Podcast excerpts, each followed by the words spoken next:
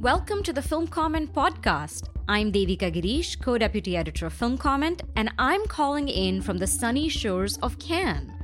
Over the course of the 2022 festival, as news of standing ovations and walkouts, raves and pans, spit takes and hot takes flood the feed, the film comment crew will be reporting on all the cinematic goings on at the Croisette with dispatches, interviews, and podcasts. So make sure to subscribe to both the film comment letter and podcast and keep tuning in every day for more. Welcome to the final episode of Film Comments Cannes podcasts. I think we've done about 10 so far. So the factory has been grinding on, and we're finally here for the finale. We've been watching a lot of movies, and actually, the last couple days have ended up quite productive and thrown up some highlights. So I'm really glad to be wrapping the festival with a very special roundtable of guests today. I'm going to ask them to introduce themselves. Antoine, why don't we start with you? Uh, yes, uh, I'm Antoine Thirion. I'm a film programmer at Cinéma du Réel and other festivals, and I I am occasionally a film critic now. Uh, I worked at Cahiers du Cinéma and in a magazine called Independencia some time ago. And is this your first appearance on the Film Comment podcast? Uh, it's my first time, yeah. Yay. Thank you for having me. Okay, special debut. And then Jean Michel. Hello, I'm Jean Michel Frodon. I'm a film critic and journalist. I'm also professor. I covered the Cannes Festival uh, for the online media slate.fr plus a few other uh, foreign magazines. This is my 40th Cannes Film Festival in a row, so I'm still there. Wow. Well, definitely excited to hear about your 40th Cannes. Uh, and Jean Michel, you're you're a regular now. You were on the podcast just I, a few weeks ago. I, it is my ambition to become a regular. Oh, well, we're off to a good start. And our next guest is also kind of a regular now. Kind of. I don't think. Uh, I think forty is more than Antoine and me put together. Possibly. How many have you done? Maybe twelve. I've done like sixteen. What's that? Close, very close to you, two combined, but not quite. Um, I'm I'm Dennis Lim. I'm also a lapsed critic. I used to come here as a critic, but now I'm the uh, artistic director of the New York Film Festival, and I'm here mainly as a programmer this year. Right. Well, thank you all for joining us, and I should just let listeners know that we are sipping wine to celebrate the end of the festival. So if uh, if if you feel a sort of degradation in the quality of our ideas or cogency or elevation in our articulation, you know why. So I wanted to start by talking about the film that I think most of us saw today, that just premiered today, that was, uh, you know, weirdly the, many people's, including mine, most anticipated film of the festival and ended up playing like at the very end. And that is Kelly Reichardt's Showing Up. I absolutely loved it. I know this table we have here is a is a showing up love fest. Maybe Jean Michel, you wanted to start off by telling us a little about the film and what you thought of it. So the new film by Kelly Reichardt is uh, a kind of uh, hardly uh, displaced self-portrait uh, among a community of art artists in Portland.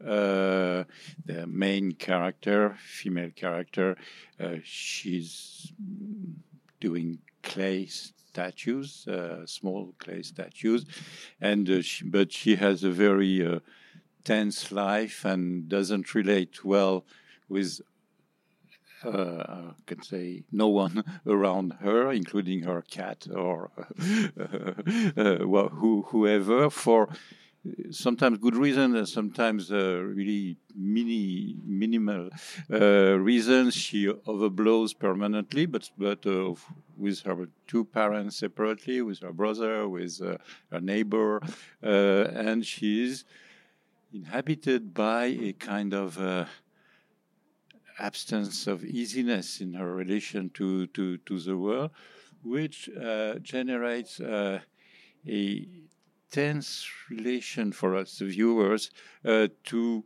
mostly average situation where nothing especially dramatic is happening, but which create a, an atmosphere incredibly uh, sensitive and modulated. It's it's uh, like uh, I don't know music uh, played with soft instrument, uh, something that would remain in middle towns, not not going extreme direction, but that builds a, a really moving and disturbing and uh, it's because it's at the same time it's sweet and there is an under uh, under the skin violence uh, present at the time with no specific reason but which is very present i am a bit uh, I will finish with that but uh, uh, worried about how the film can be welcome uh, here in Cannes, and especially at the end of the festival. It, it, it would be interest, interesting to revisit the whole festival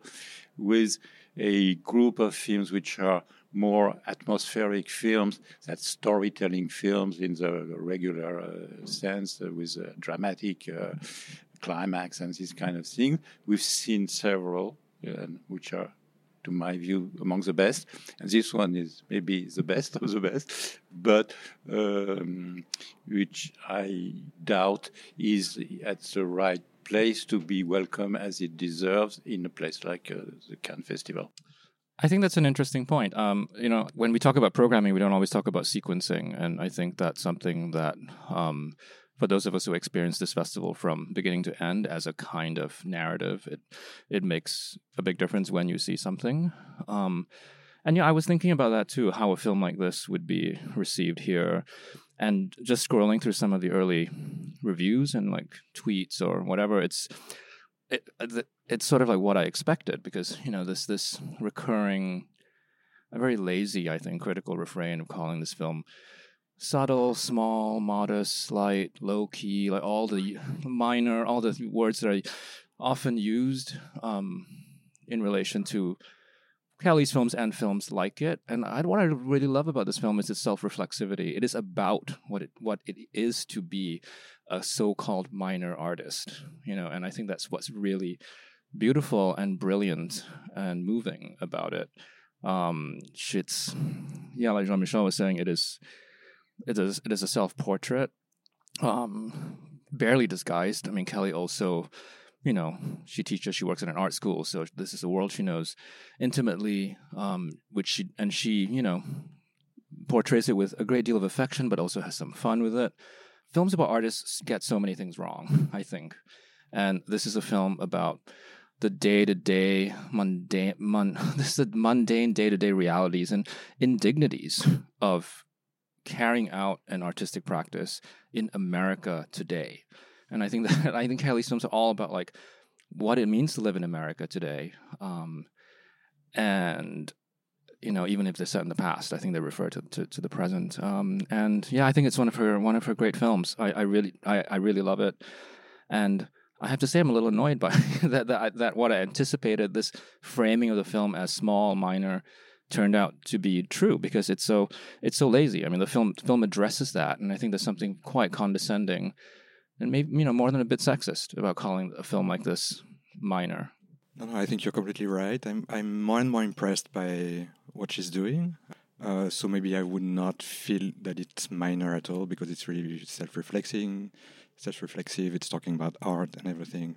But what struck me is maybe coming at the end of the festival is I, I was as I mentioned many times, like uh, really bothered by, annoyed by the earnestness of many films here, uh, of many first films in particular, of the um, um, semblance of care that every film is uh, providing. And suddenly I have like a genuine kindness in a film, uh, even though the character is not particularly um, endearing. Uh, but there is something very beautiful in what's happening to her, what's happening to her brother at the end. Uh, the whole last sequence with the bird is uh, is sort of uh, is sort of amazing. But yeah, I thought a, a, a lot about that, like uh, like about kindness in narratives in films here that made me cherish a lot of very mean or perverse movies like Östlund's or uh, Desplechin's uh, maybe a little bit too much, but suddenly, like it for me, it makes sense that this arrives at the end. It's very gracious and it's very, um, yeah, I think it's very it's a very impressive uh, new film.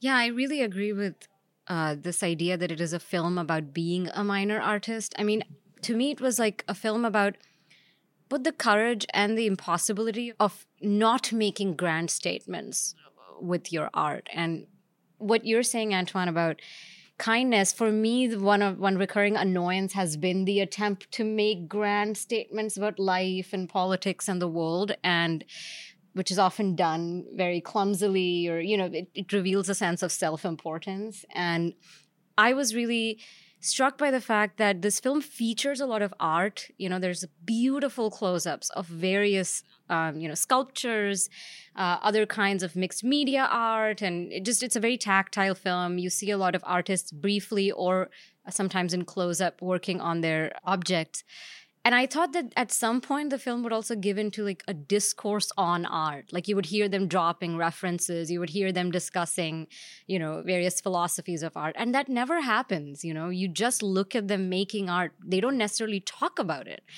And i was just really struck by that because um, I think that that is maybe a fantasy of films about art sometimes that art making involves all of that intellectual discourse. And sometimes sometimes it's workmanlike or sometimes it's very instinctual.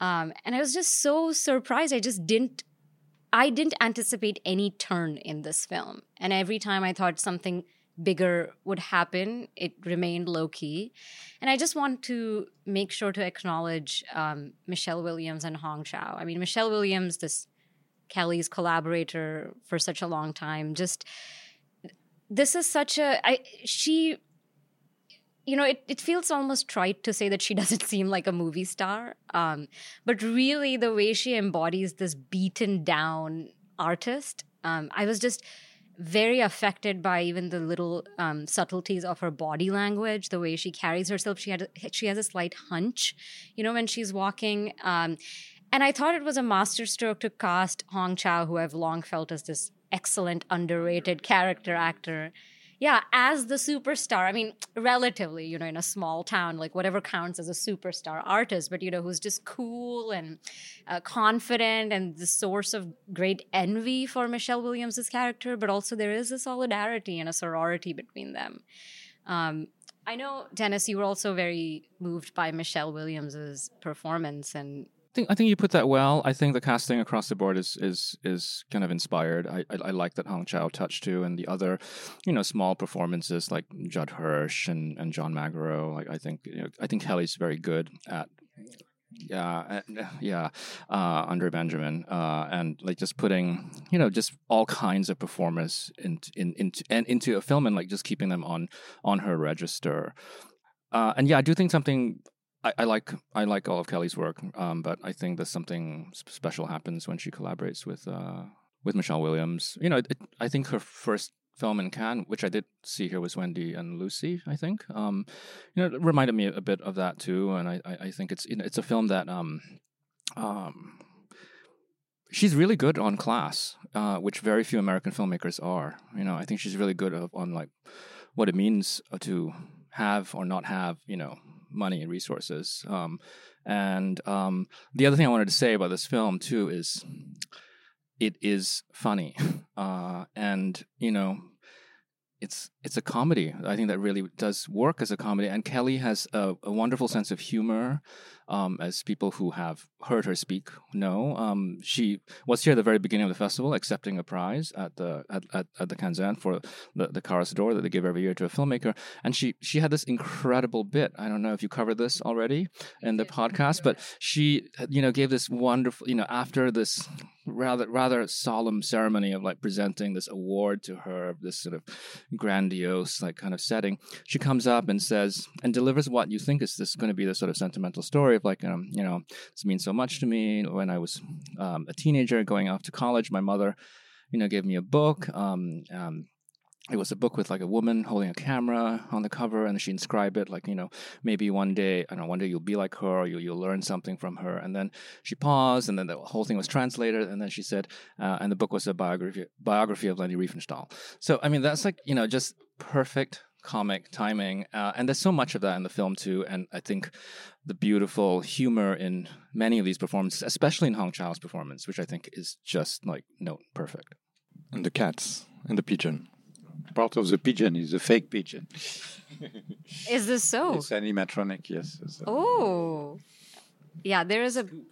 Uh, yeah, It's, it's, you it's heard on, it it's here on first. the titles. If you if you look at the titles, only Ah. no. But uh, just one thing to to address this notion of uh, minor film or, or low key, f- something which is for me absolutely obvious since the very beginning of the of the of the film of the screening is how much everything does exist on the screen, opposite to films which are supposedly spectacular, but actually the screen is void. is is like uh, there is nothing there. There is just uh, fake uh, pixels, uh, and here there is a materiality, a physicality, a body presence of humans, of animals, of and I agree with the cat at least, uh, which is which is which makes things uh, be there, uh, and it's much more intense. Uh, we were talking about kindness, but one word we could refer to would be intensity, and this is very intense, even if there is no big event, obviously, uh, or no I don't know crime or explosion or things like that. Yeah. Um, yeah, have in mind this whole journey of creation that she has when she's given the, the pigeon uh, to take care of, and she thinks that this pigeon is uh, uh, annoying her and uh, preventing her from uh, doing her work, and then she welcomes uh, her neighbor, and the neighbor comes to see the sculpture and finds it beautiful. And at the end of this day of like very hard work and constant, uh, I don't know, constant uh, inatta- inattention, um, like something really beautiful happens. So what you were saying about like no discourse on art, it's it's it's very it's still very close to what a day of creation uh, means actually means. So yeah, I find it. Really, really, really moving. And also, I really agree on this, uh, on what Jean-Michel says about like, like the, the the art is represented. It's crazy how much time she spends on like filming the drawings, filming the sculptures, like many times, not only once. Uh, I'm curious who created those objects. Do you know? it's, it's in the end credits. I think they're in the credits. Um, well, I think they're different artists. There's um, I think a local a Portland artist who does Michelle Williams sculptures, and then there's a, I think it's a New York artist who does um, Hong Chau's. I think she- it's the one she filmed. She made a documentary about a New York artist, which was shown in Centre Pompidou, uh, and I think she's it's a woman artist, and who who is also the, the one who made the, the um, those we see the other works, not not the main character, but the other one. So uh, I think we're it's it two it's two thumbs up uh, from from this table for Kelly Reichardt. Uh, another film, what? Yeah, eight thumbs up. um, another film I wanted to talk about in brief, since it was also something people were awaiting. It screened yesterday. I think Jean Michel and I have seen it, which is Broker by Hirokazu Koreeda. Um, such a different film from this one. You know, we're talking about this being very minor and uh, full of this effortless kindness and not making grand statements. I feel like, um, you know, Broker is completely opposite in that. It's trying to, you know, these big, it's a very big melodramatic tale, sort of what you expect from Koreeda at this point. It's it's uh, I think way beyond uh, what you would have expected and feared uh, about Koreeda. I, I like several of Koreeda films, not all, all of them. And with this one, I, I really think he goes too far. He's pushing things he's been doing better. It's a shoplifter uh, was more or less uh, the same pattern Yeah. kept on a average level, which was much uh, easy to deal with. Here you can see every every five minutes there is a new twist, which is just a script twist. It's just he had something or another uh, element of fiction that would decide that finally the cop will do that, this guy will do that, etc., which makes it really uh, problematic in terms of cinema. Plus the fact that this is a film which is uh, anti-abortion, uh, and I really doubt this is the right time to make uh, this kind of statement, as it as it does uh, quite openly. Well, to to summarize the film for listeners, I mean, it's, it's sort of impossible to summarize, but it's about uh, these two guys. One of them, uh, played by Song Kang Ho, who um, are baby brokers. So they take babies that are abandoned in these uh, baby boxes, I guess, established by churches, where uh, mothers who don't think they can raise their children can abandon their babies, and then they're placed into adoption. And these two men take the babies who don't have um, whose mothers have or parents have not left contact information because they are sent to an orphanage instead of given up for ado- uh, adoption um, and sell them to families who for one or other reason can't legally adopt um, and you know make money this way. And they you know find a baby abandoned by a young woman and try to sell it and then she comes back. Turns out that she's a sex worker and she's embroiled in you know as you were saying about Michelle, Uh, the and twists a mon- no, accumulate. it's it's, uh, it's impossible. It's uh, it will take one hour Yeah. to uh, to add all the, the twist and all the, the narrative, Very which plotty, which is yeah. which is building something which is very small but heavy. It, it's exact opposite of the Kelly Reichardt. This That- is- that's what- the, yeah. the result is so small with so many ingredients uh, brought in permanently. Yeah. Uh, opposite to uh, this such a simple story which opens and flourishes. uh, Yeah. And you know, I I have heard a lot of people describe it as anti abortion and pro life, which obviously is on these issues are top of mind for a lot of people right now, given what's happening in America. Um, I would hesitate to put those labels because there are cultural differences with respect to abortion. I, I'm not super familiar with how it is in Korea, but you know, there's uh, different issues at play. Uh, you know, for instance, you know, in India, there's a different history with abortion because people are too ready to abort like uh, female fetuses, for instance. So there's like a different discourse around that. But at the same time, I did find the film very conservative around women's bodies and uh, women's autonomy because neither is her, this character's background as a sex worker really outlined in any interesting or empathetic way. You know, it's it's it's really only used in service of a twist and you know it turns out that she did something bad. I'm trying to be euphemistic. She committed a crime. And it, it is made to appear as if the crime was justifiable because she was asked to get an abortion. And she's like how dare you you know? And so there are a lot of grand statements and arguments about the morals of aborting a child versus abandoning a child once you've had it versus you know who should be responsible for care, taking care of a child. And just this makeshift family thing that obviously he did with shoplifters too is moving but now it's becoming very apparent how that does reaffirm very conservative ideas about families and familial roles which was not the case. families. Sorry, which was not Yeah. the case in uh, Koreeda's previous films about family, which were on the opposite, uh, advocating that the best family is a made-up family where people gather for internal reason and not because they have the same blood. And this was much more uh, stimulating uh, as an idea about family.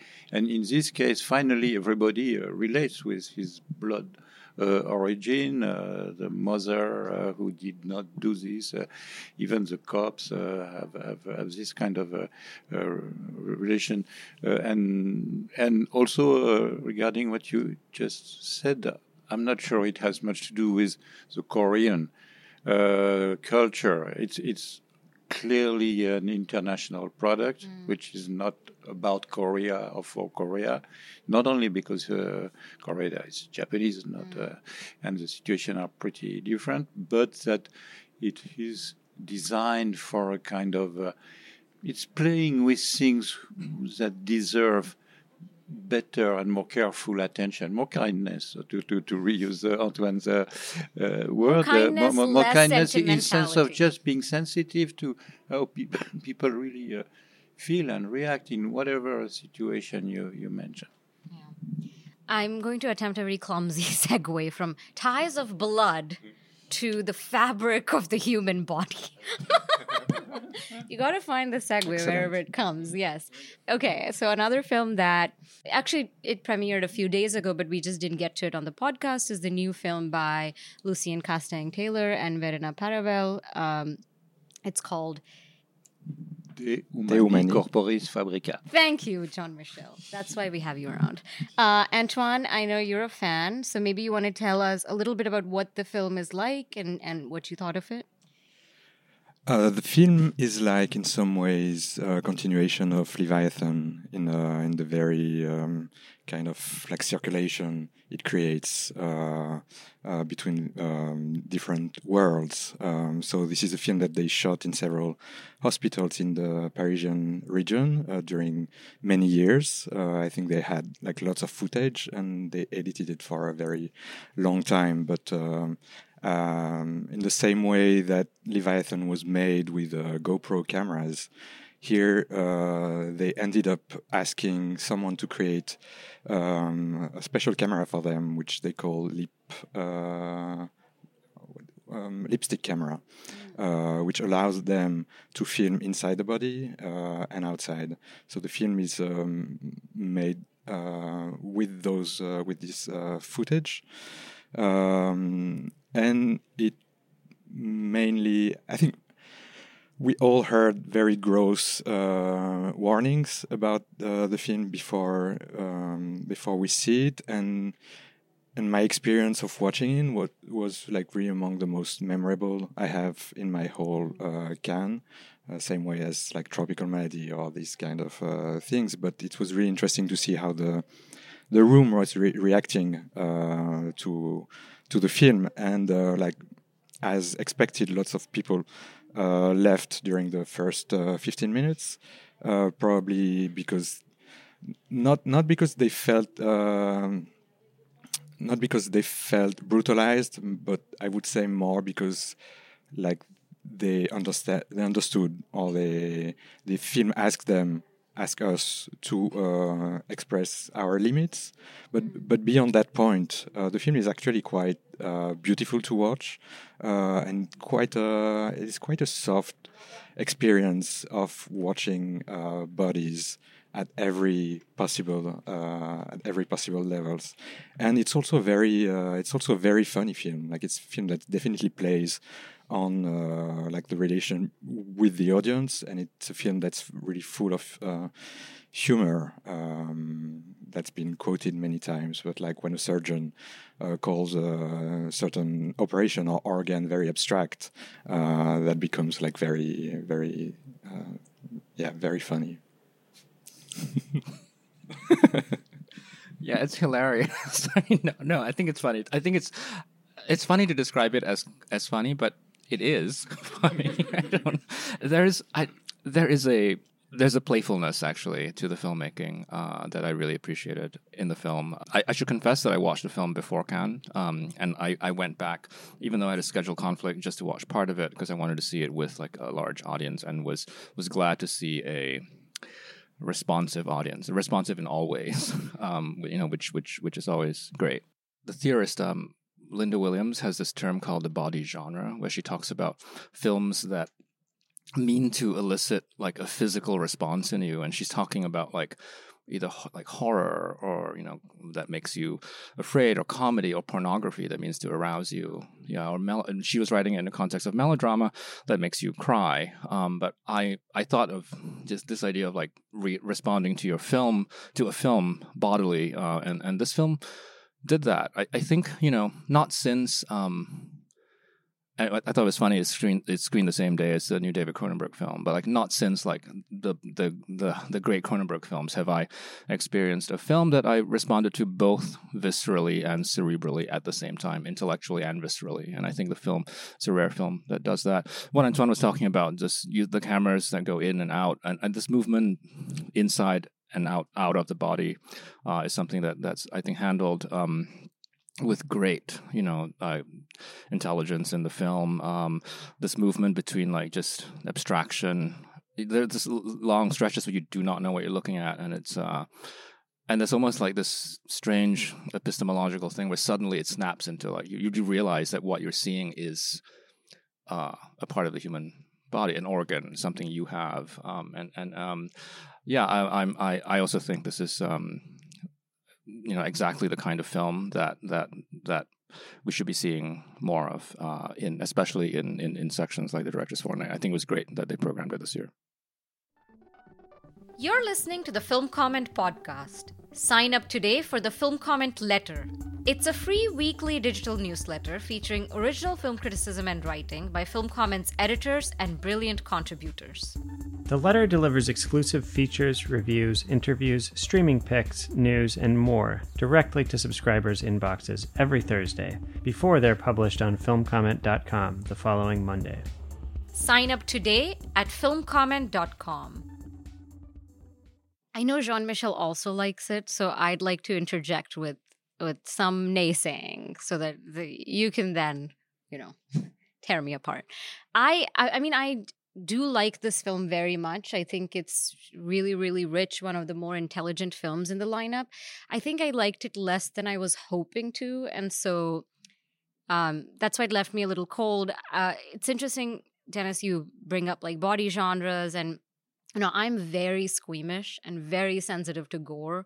So I went in really afraid to the, this one and to the Cronenberg. And, you know, I always go in afraid um, with these films, but also like very excited because they leave me like shaken bodily in a way that like it doesn't happen often, you know, in cinema. Um, and I just was very surprised that I uh, did not wince that much I didn't find it that, that it affected me that much on the level of the body. I did find a lot of things very surprising. I mean, for me, the funny moment was when they put uh, someone's swollen prostrate in a drawstring bag, which just looks like a pouch that you might like, you know, carry around to put like anything in. And, uh, you know, those sorts of things were really funny. And I, I had no idea what a prostrate looks like. And I had no idea what a lot of internal organs look like. Um, I think what maybe disappointed me a little bit was that I thought that the cinematography and in general the formal language of the film was not as rigorous as I expected or not as intentional as I expected. I was hoping that this the self-evident you know effects of watching the body up close or from the inside would be would um that the form of the film would play with that in some way would either exacerbate it or you know do something strange with it. And i thought that the it was pretty transparent the cinematography so it felt almost plain to me in a way that i didn't expect from them. And i think that's maybe why i didn't react as strongly to what could be called body horror. Uh, but i wasn't horrified enough. And yeah and I, I felt like the movement inside and outside was interesting but also maybe a little trite. There is a beautiful scene in the opening of the film where you see through sort of a glass door or window uh, I think someone tending to you know a patient, and it's you see someone's reflection and you see them slightly blurred, so you can sort of see the body, but you also see other layers of the image and you hear voice. And that I was so excited when that shot unfolded because that's the sort of thing I was expecting more distancing or more sorts of layers imposed by cinema on what I was seeing. And I thought that was somehow lacking, even though, again, you know, I've seen a lot of films at this festival and this was one of the better ones. But I, I, to, to, to me, this is um, it's not a question of best film or whatever, but this is the most mind-changing film of the whole selections of the, the festival that with the proposal that uh, addresses so many of the our uh, preconceived notion, including those you've been describing about your expectation about uh, why should it be horrific. Uh, we are made with these uh, components we see on screen. and I think the film uh, drives us to circulate with our reluctance, our so-called natural reluctance to look at blood, to look inside the body, to look inside the, the, the flesh and everything, and circulating with these notions that it has to do with the body in the common sense of the human uh, single body, but it has to do with the hospital as a body itself. It has to do with several body, bodies incorporated one into the the other on on many many levels, and it is.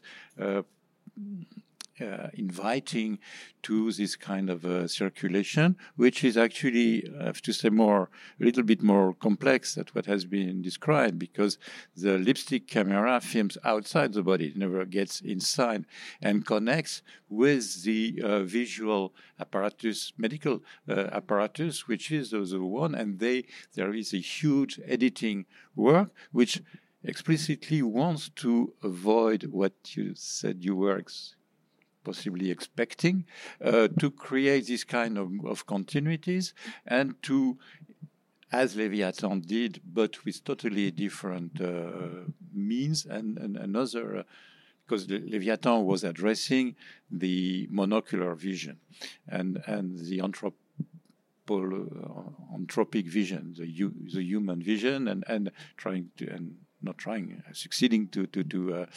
um, propose a, a more uh, multiple and not only human and, and not monocentric vision. This one is uh, much more questioning the circulation between the inside and the outside not only of the human body, uh, and also uh, displacing uh, our uh, pre-established patterns, including those built by uh, by horror movies it is not a horror movie, and it is not uh, meant to be. I think it's it's the opposite. It's uh, because and including what is funny, uh, like uh, the, the, things that the surgeons are saying, is for me very clearly they save our lives because they are discussing the cost of an apartment in Paris. If they don't, they, they vanish, they stop, they, they, they fall apart. They need to have this kind of distance relation to what they are doing, which is having their half of their arms inside somebody's body to, to do whatever they are doing there. Uh, and this is part of the, of the medical process, which is uh, at the same time the mental process a very technical pro- process, and we see a lot of very uh, uh, situation that relate with high technicity, high technologies of uh, different kind. Something very gross with uh, with uh, uh, the the intestine or with the sorry, inside the brain or or, or, or whatever, inside the eye, uh, every, everywhere in the body and the mind, because we also are uh, very close to people with uh, very old people with uh, mental disability and weakness and everything. And this is the way the film invites us to circulate among this very different kind of uh, body uh, level of body, if if this is possible to say, this which is for me uh, opening a really a new proposition as strong as Leviathan uh, was, but partly on a different uh, level or different uh, angle. Yeah, and also I think it's maybe we don't have too much time to talk about that. and It's very French, but it's also like it's been done in a very um, crucial times in uh, like recent French uh, history. This is uh, they shot the the whole time of the the attacks, uh, and of course, like the hospitals were a center of that. Um, of that uh, historical uh, period. Um, and so the film really has a connection to everything that's happening in France, uh, the financing of the hospitals, the racism uh, that's really uh, taking everything over here. It's a film that starts with a graffiti on the wall saying, uh, I don't know, like something very racist, uh, graffiti, racist yeah. Uh, and it ends with a like a beautiful, very beautiful last sequence on a on a painting yeah. where there is a which I think speaks to a lot of what we've talked about, what the film does. I think the film, the ending is is extraordinary, but it also obliquely touches on basically everything we've mentioned in this conversation. So. Yeah, I do want to underline how amazing that ending is. I mean, for me, that was that's what has lingered. The rest hasn't lingered as much, but um, it's set to Blue Monday, and it's just this. I don't know what it is. Is it the w- walls of a club?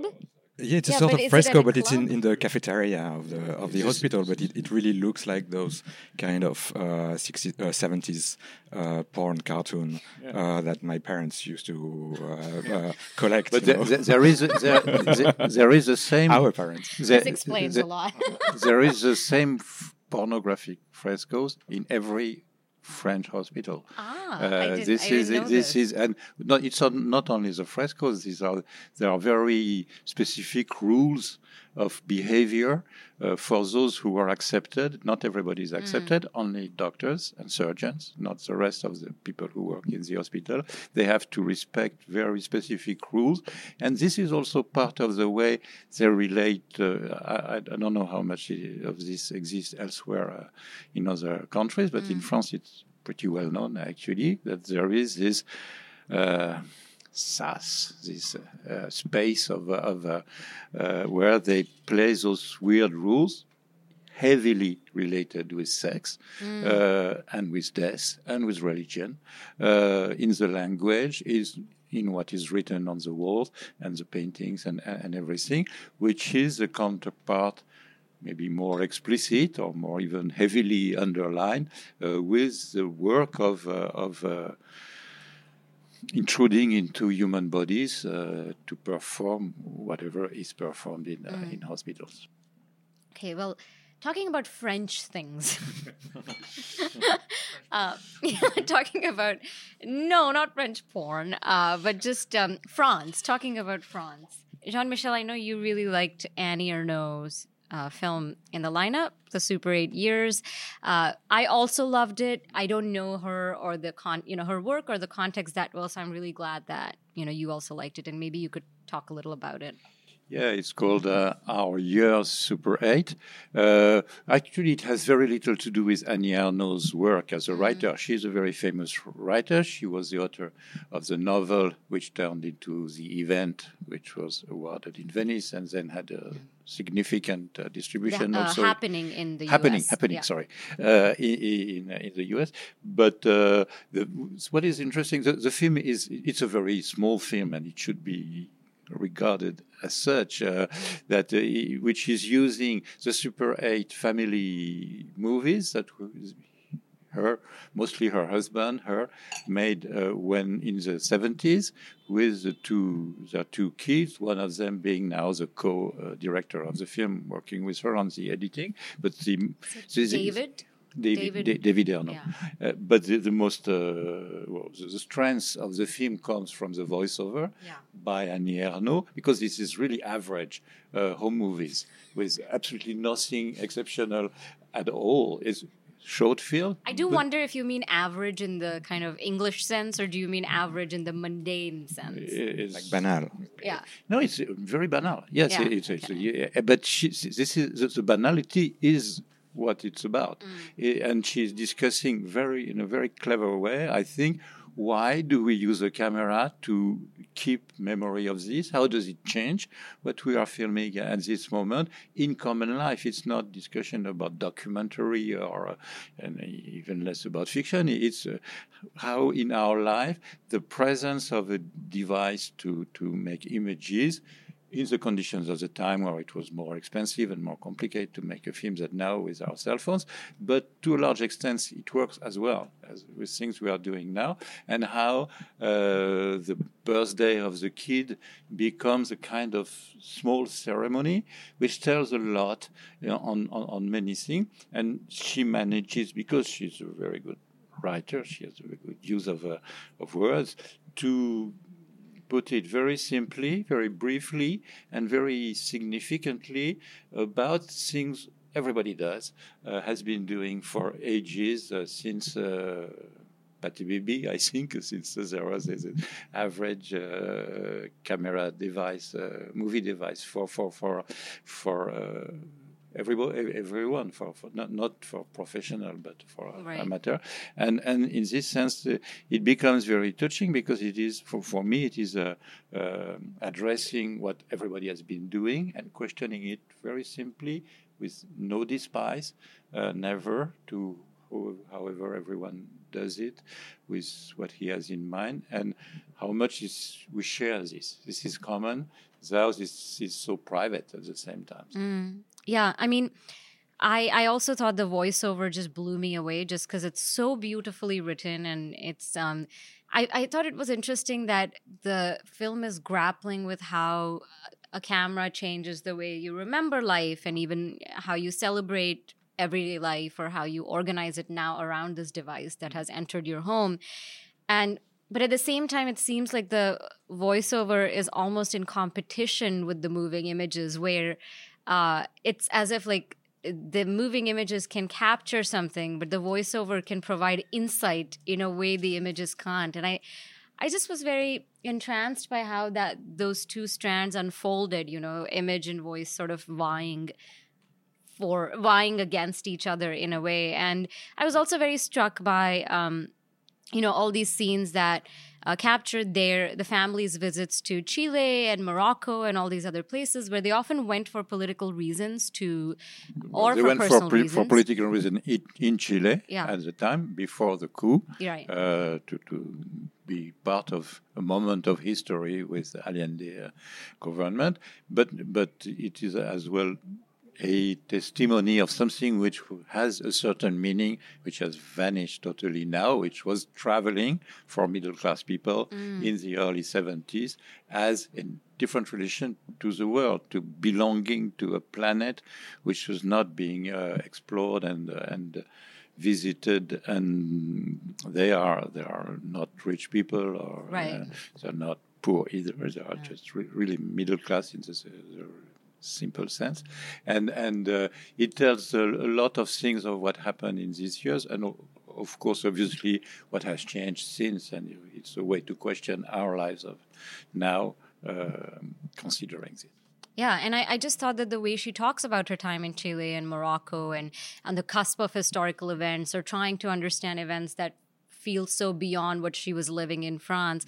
There's such a sincerity to the way she does that that now feels rare. You know, there's a very direct kind of sincere desire to be part of the world, to be part on the to be on the right side of history and trying to use the camera and use her words to to participate but you know I'll know that it's you're you're a small player in history ultimately. Um, speaking of French people overseas, I know. Let's talk about Pacifiction, which we saw yesterday, um, and I I mean I have to say this uh, this is Albert Serra's latest. It just restored me. I mean, it kind of restored my faith in what cinema can do. It was just so wondrous to watch it uh, toward the end of this long festival. Um, yeah, Dennis, Antoine, Dennis, you interviewed Albert yesterday, which film comment listeners hopefully will already have listened to your interview. So lead us in. Yeah, um, I think your phrase, what cinema can do, is precisely Albert Serra's project, you know, and he's been exploring that in different ways uh, his entire career. Um, and this is, I, I like a lot of his work. Uh, I think this is one of his strongest films. Um, it's there's something exciting about how it it really when I was talking to him yesterday, but you know, he he acknowledged that this was both a continuation um, of his project, but also a departure. Um, and yeah, I mean, I, I can try to summarize it, but you should feel free to jump in. Uh, it is uh, it is about um, it's it originally titled Bora Bora, which suggests uh, it's a lo- location, um, and retitled Pacifiction. Uh, I think um, Or pacification, as the uh, speaker of the red Pacification, carpet. which also works, obviously, being a film about um, the neo post colonial project. Um, but it's, yeah. It's playing on Pacific fiction. It's Pacific fiction, but I think the the, the, the, the, closeness to pacification is also not not you know incidental, um, and the idea of fiction, of course, with the film that's founded on like rumor and projection and speculation to a very large degree. Um, okay, it's set in uh, South Pacific, Polynesian island.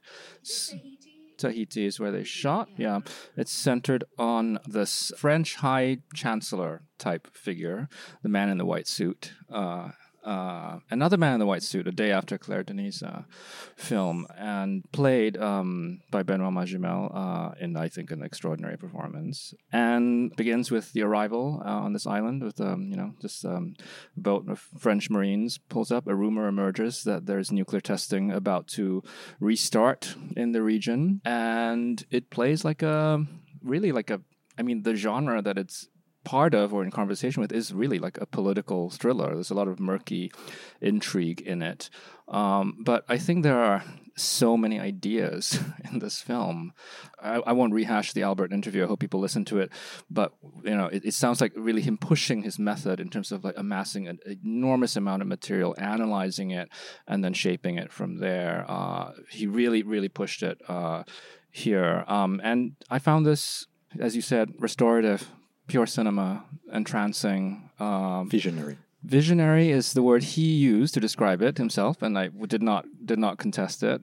Uh, and uh, I, yeah, for me, it's a clear highlight. I, you know, I'm I'm very happy that that I'm that I'm that I'm scheduled at the end of the festival for uh for an appearance on the podcast because for me, having Kelly's film and Albert Albert's film at the end, they they say something to me about what cinema, what a personal cinema can be after a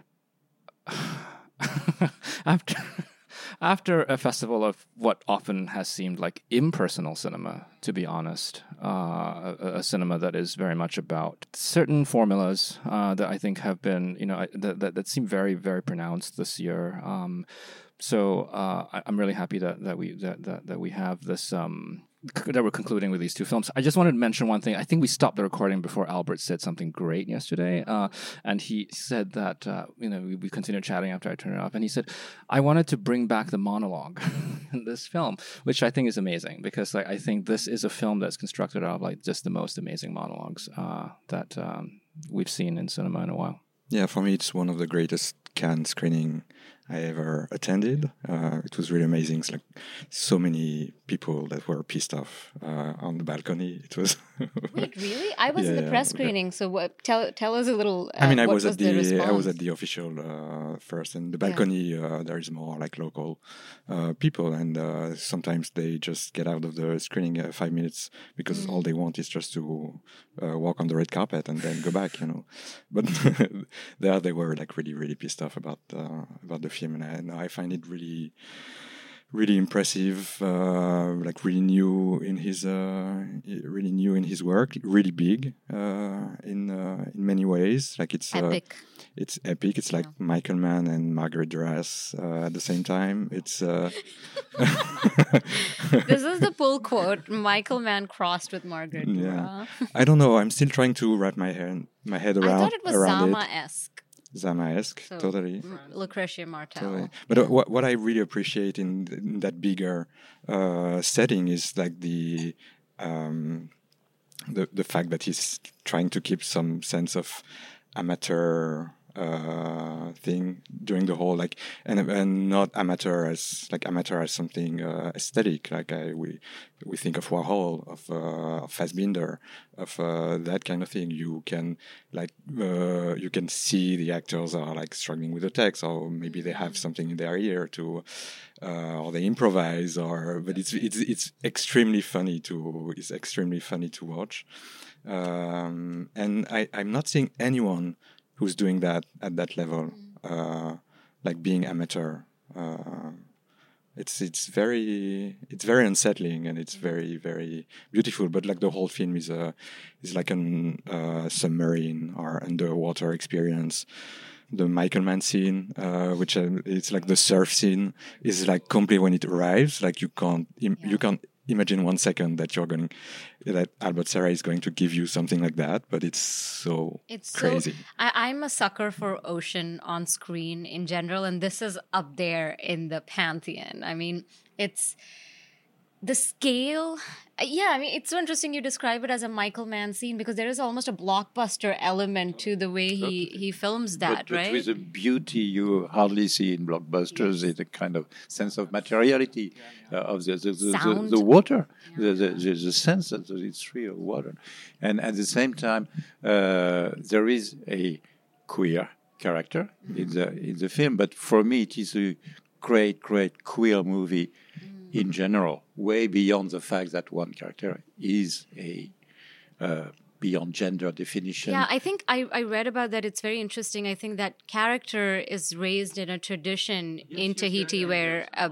biological male is raised as a woman, right? There- there- there- there is a, a tradition of this kind of. And it's completely uncommented upon, right? I didn't miss anything. It just is. in, I in love all, that. all the Polynesia islands. There's this kind of person, and this person is like this. But for me, it's more like a sign of the way all the film is displacing the codes, the, the f- usual framing, the habits of uh, how you make a political thriller, of how you refer to a thing, and it, it becomes queer more in the sense, I don't know, like Donna Haraway in a more larger uh, relation to change the change the change the rules, change the DNA.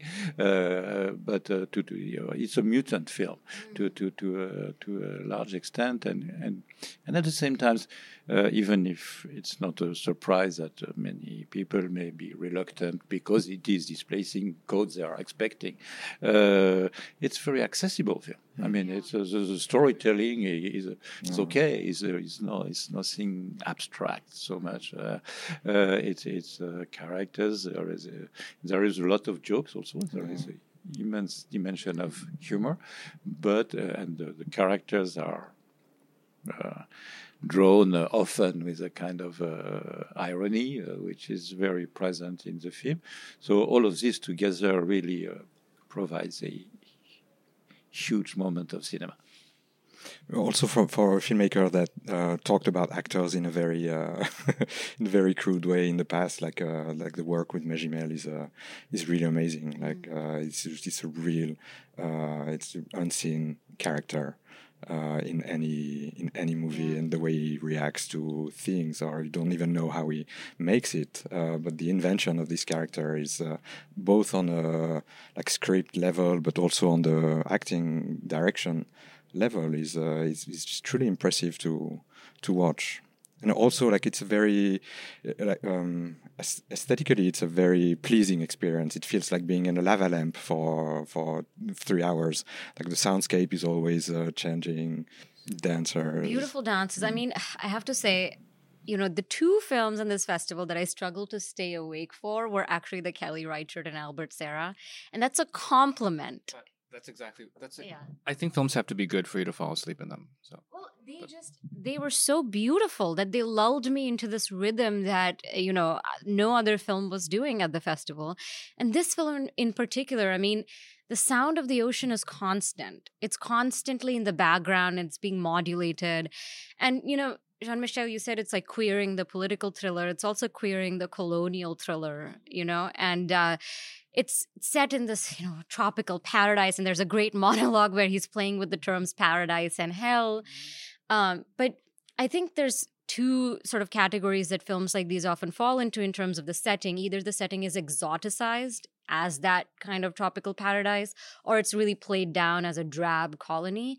I just thought that this film captures the you know beauty the sheer natural beauty and cultural beauty of the place without turning it into a fetish you know it, it's and i think that comes from the materiality. It just stays very true to the material experience of being there and also of being a foreigner there and of being a foreigner with power there you know not to make glib comparisons with the claire denis but something that i struggled with in the claire denis and we talked about in a prior podcast was this kind of portrayal of white imperial self absorption at the background of greater political events, which for me, I couldn't quite buy why I should care about the protagonist when all this stuff is going on in the background, like very unlikable, you know, delusional protagonist. And it just felt like something a lot of movies have done, you know, the the white imperialist who's like sort of spiraling in this colonial um Netherland or something.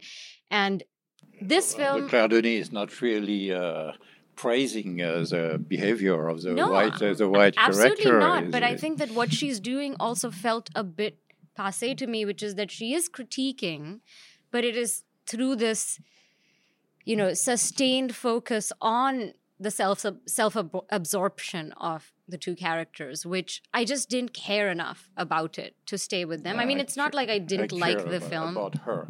Not about him, but about her, I do. well, I, I just couldn't. And in this film, and this is why I thought it was similar to Zama, where it is again about a little bit about self delusion and it's about like a floundering white imperialist. But the surrounding the the machinations around him are raised to the same level as his own machinations like he is he is trying to make things happen but there are lots of things happening around him that he sometimes seems to control sometimes not. Like he's caught in this larger machine which comes from the french and like the colonial government but also the locals. There's activists. The local actors are also incredible we should say and the characters are very richly drawn and very present.